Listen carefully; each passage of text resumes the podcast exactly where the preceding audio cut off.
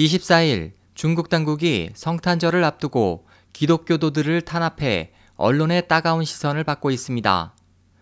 25일 미국 자유아시아 방송 RFA에 따르면 지난 23일과 24일 상하이 선전, 장시, 허난 등 중국 각지에서 모인 수십 명의 목사와 교회 신도 그리고 인권 변호사 등이 성탄절을 맞아 구속 중인 난러 교회 장샤오제 목사와 교회 신도 10여 명의 석방을 촉구하는 예배를 올리기 위해 허난성 난러현의 마을 교회로 가던 중 폭력배들에게 폭행을 당했습니다.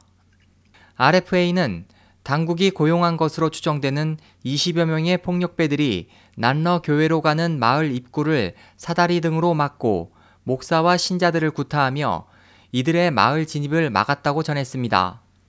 RFA는 인권 변호사 샤진 등 10여 명은 폭력배들에게 장 샤오제 목사의 자택으로 끌려간 뒤 3일째 강제 연금당하고 있다면서 폭력배 200여 명이 강목 등을 들고 이들이 밖으로 나가지 못하도록 엄중하게 감시하고 있다고 덧붙였습니다. 이 같은 보도에 대해 샤쥔 변호사는 난러는 현재 무법천지다. 이곳에는 인권이 아예 없다고 개탄했으며 중국 가정교회 연합회 회장인 장밍쉬안 목사는 정저우에서 난로로 가던 교회 신도 10여 명이 정체불명의 괴한들에게 심한 구타를 당한 뒤 한 가택에 연금됐다고 전했습니다. 난러 교회는 당국으로부터 허가를 받은 기독교 3자 애국 운동의 소속이지만 이 같은 지방정부의 탄압에 시달리고 있어 기독교 신자들 사이에 거센 반발이 일고 있습니다.